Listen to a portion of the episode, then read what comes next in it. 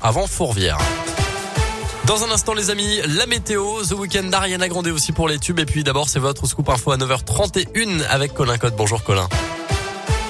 Bonjour Mickaël, bonjour à tous. Et à la une aujourd'hui, deux hommes toujours en garde à vue ce matin après les graves incidents hier soir à l'OL Stadium lors du match de Ligue 1 entre Lyon et Marseille. D'abord, l'auteur présumé du jet de bouteille sur Dimitri Payet, joueur marseillais, ce qui a conduit à l'interruption définitive de la rencontre hier soir et un jeune homme de 17 ans pour usage de fumigène.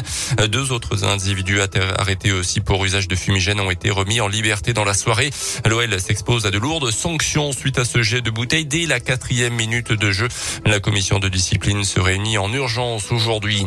Dans l'un, tragique accident de la route à Trévoux hier soir au nord de Lyon, un véhicule en a percuté un autre en stationnement. Le conducteur en cause, âgé de 70 ans, était en arrêt cardiaque à l'arrivée des secours.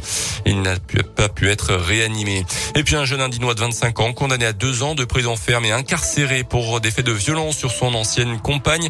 Jugé une première fois au printemps pour ce même type de fait, il avait alors effectué une semaine de prison avant de bénéficier d'un bracelet électronique lui interdisant d'approcher son ex, mais le couple s'était quand même revu cet été, euh, suspectant un rival le prévenu l'a menacé de diffuser une vidéo intime et l'a bombardé également de mails insultants.